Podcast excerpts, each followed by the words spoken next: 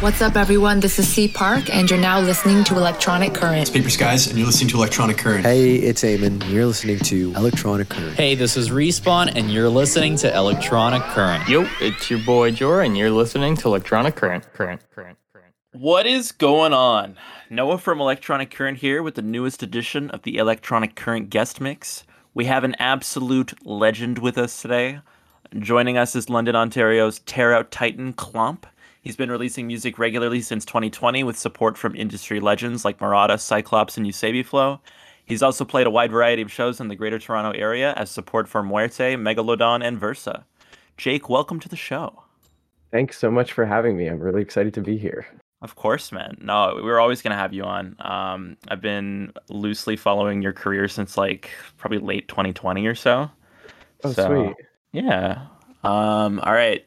You have 25 unreleased songs right now, including a bunch of collaborations with Heathen Dubs. Um, what do you think the value of having such a deep catalog of unreleased tunes is, and which one are you itching to release the most?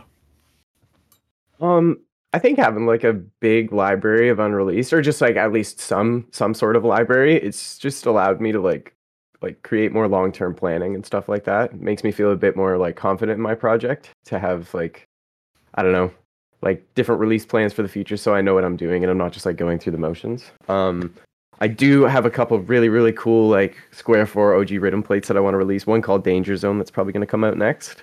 Oh, nice. Um, yeah. Um, thinking about sending to like Fuck Shit Records, DPMO, in like a perfect world. Um, yeah, those are like the two main ones on my radar. Also, Bypass Audio has been killing it Mhm. recently as well. Um, I- yeah. I find DPMO has really sort of risen to the occasion with uh, the death of uh, audio and uh, Black Label. oh for sure. Like, Like, they're the- and they, like they just push so many different sounds. Like they sign a lot of tear out, and they also sign a lot of like really really cool rhythm stuff. Mm. Like it was it was cool to see Jub on the on the DPMO compilation a couple couple releases back. I love Jub. I miss Jub Jub. is so good. um yeah no i it's it's interesting though because like they're like they are such like a recent label but they've already sort of managed to cement themselves at least for me as one that like when i look at something from them i'm expecting a certain level of quality and they haven't they haven't let me down at all in that respect so Oh, absolutely. even if the tune's not for me which like i would say probably 60% of dubstep is not for me right now but yeah, that's uh. The- yeah um but generally from them it's good like pape oh Pape is so good. Oh. Is Pape is so fun live. Oh my god. Yeah. And no, it's it's fun in my in my bedroom. Just me. Yeah. Yeah. I- No, accurate. Yeah. I can only imagine how it is live. Um. So, how do you think uh, working with uh, sounds that stem from other musical genres, sometimes not even electronic, such as uh, like metal, uh, how do you think that keeps your sound fresh as a as an electronic producer? I just think it's really important to like always like keep some sort of instrumental aspect to your music just because like I don't know, it's it's it's much more refreshing I find than just like a bunch of like synthesized sounds thrown together and Mm. stuff. It ke- it keeps like a certain musicality to it. Not not in any like disrespectful sense to other other dubstep, but I just find when it has like actual instruments in it, it gives it like a more natural feel, which is something I really really appreciate in music for sure. Um yeah, and just like elements from metal and stuff like that, like like tempo changes and stuff like that have been getting really popular recently, and they they're a huge huge part of like hardcore and like beatdown metal and stuff. So it's Hmm. it's cool to bring it over to different styles of heavy music. Um, it's interesting because like when you when you ask a lot of like prominent electronic producers like within the scene like what kind of music they listen to, uh, almost none of them will say electronic. They will almost always say something else. Um, and it's interesting to see how sort of like ideas from those will translate. Like you can hear a lot of like metal influences in Tynan's music, but I would even say like Tynan's music is very different from yours, and yours is like like you have similar influences. You know what I mean? But it's like all about sort of like that interpretation. No.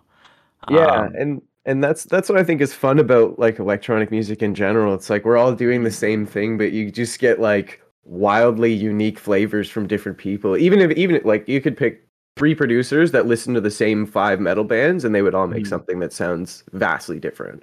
yeah. And then both of you sound very different from Sullivan King. Yeah. We, Uh, we love Sullivan King. Yeah, woo. Woo. Anyways, um, so I know you. I know um, from a, a show, a show that I played last summer uh, in Windsor. Um, I we were, I was talking to you outside the show before about uh, I was gonna play this um, Marauda plate that I that I had that legitimately a legitimate Marauda plate. Yes, you're very yes. excited about it. So I I know you to be someone who uh, pays attention to dub plates and and plate culture. Um, what would you say right now is your number one most sought after plate? Oh, there there are a couple. Um I wish that I got Infex Patreon for Boundless because every time I hear someone play it live, I'm nothing but jealous. I just I wish that I had a copy of that. Um, there's also a really old one. Um, it's a song called Power Moves, and it's the Akios bootleg.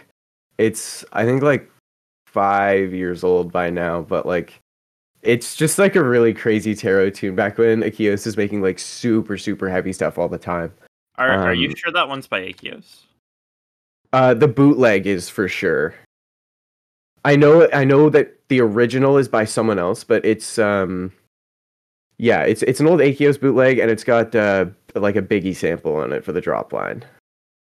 Interesting. Yeah, I think I've heard that one before. Um, it's it's definitely a good one. Yeah. played in like a lot of tearout sets and stuff like that. Akios is so just like interesting, like the sonic range, like like she's so oh, good. it's unbelievable. Like their their techno music is like really really crazy. Mhm. It's yeah. No, Ikea Akios was a big inspiration for sure. And then uh, she just dropped that new one. Um, the oh, it's the f- it's a flip of 16-bit Boston Cream. Um, and it, it it's very much that kind of like Hamdi style of 140, and it's like it's so Oh. excellent. I'm so I'm so happy to play it out. It's like it's it's so good. I don't think I've heard it yet, to be honest. You don't think you've heard it? No. Oh my No, goodness! I'll, I'll I'll play it check it out right the after this. Yeah, it's insane. It's like excellent. insane. Um, so what's your dream uh booking, uh, festival wise, or even just like lineup wise? Like, who do you who do you see yourself uh fitting alongside uh in terms of a, a show? I mean, there like my dream booking obviously is every dubstep producer's dream, like a Lost Land slot. That would Mm. be that would be Yeah. the pinnacle, no matter where, even if it's in like no, yeah. Um, in terms of like lineups and stuff, I've always wanted to play support for Marauda. Like that would Mhm. be dope. Um, um, yeah, my dream booking, if I could build a lineup that I was also on, um, I think it would go Executioner, um, Midnight Tyrannosaurus, Really interesting. Joe B, yeah, um, Joe B, and probably Paper Skies. Paper Skies, yo, Yeah, yeah, the man. Friend of the show, Paper Skies. Yes, indeed, friend of everybody. I he's such a funny guy. I like is. every time I see him, he says something that like I, I, I will laugh about it for like five minutes. He's like I don't know. He's got such a good sense of humor. Yeah, he's a character for sure. Um, so I've noticed you've been stepping it up recently on um sort of like the Instagram, TikTok side of things. Um, which I think you know in this modern uh industry landscape in terms of like promotional stuff is really important. Um, how do you, how much do you think uh this is like translating into like you know plays and and even just like attendance at shows like this uh this kind of promotional stuff that you're doing? I mean, like, I think it's super important for everybody to be making some form of content because there's Mhm. just there's too many people. Ma- well, not too many. That's that's the wrong word. But there's a lot of people making music nowadays. So you have to find some sort of way to set yourself apart, or even just showcase yourself differently. Yeah. And like, I think I think it definitely translates. Like Gorilla T and Amorphic are great examples. Like I remember following Amorphic when he was at like just over two thousand followers at like the beginning of COVID Mhm. um, and just the consistent short form content. And same thing with Gorilla T. Like he just got booked for Lost Lands. Um, and I feel like it was like a year or two ago when it was just like bedroom DJ reels and stuff like that. And then they both built it into, you know, nationwide tours and stuff like that. So you, you can't argue with it. And like a lot of people say that like sometimes filming filming the content feels cringe or like Mhm. I don't know, you're not super motivated about it, but it's like you don't have to be super super motivated about it, but Yeah. if if you want to be competitive and you want to see that growth, I think that the like short form content is like extremely extremely important. No, for sure. I feel that. Um, I I wonder though whether like like because if you're like really passionate about music and like you really just want to do the music and you have to push forth this this content um, it can feel a little draining. Like i've seen i've seen a lot of other musicians kind of talk about that but i think it's also totally a different story if like that's something that you can also become passionate about is like the you know um, like how do i differentiate myself? Like um, and and we've and we've seen a lot of like producers sort of like rise through that like the ones that you mentioned and also like the big one that i think of is like cyclops right like Absolutely. like he was just like pushing like whether it was like twitter threads on like edm drama or Yeah. like his tiktoks um like it's you you could not escape that guy for a while and now Yeah. like it just even just looking at like the average number of impressions he gets on posts um and like you know the quality of his bookings it's like it's like insane and it all stems from like you know just like taking more of an effort to connect with his audience Absolutely. And I mean, like, going back to what you said about, like, a lot of people just wanting to be musicians and not wanting to do, like, that other portion of it.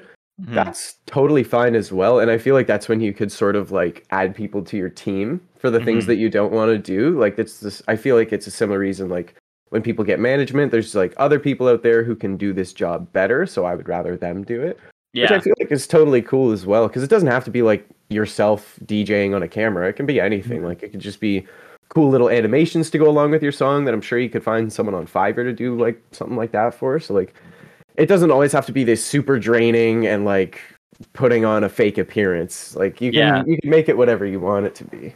no 100% it's definitely you gotta like find your voice within that for sure I For think a lot of yeah. I think a lot of people struggle with that but we'll figure it out it's uh, yeah. So yeah it's it's a tough it's a tough battle for sure. No, absolutely. Absolutely. All right. Well, those are all the questions that I had. So I think there's uh, nothing left to do but uh, to get into it. Um, so uh, yeah, let's do it.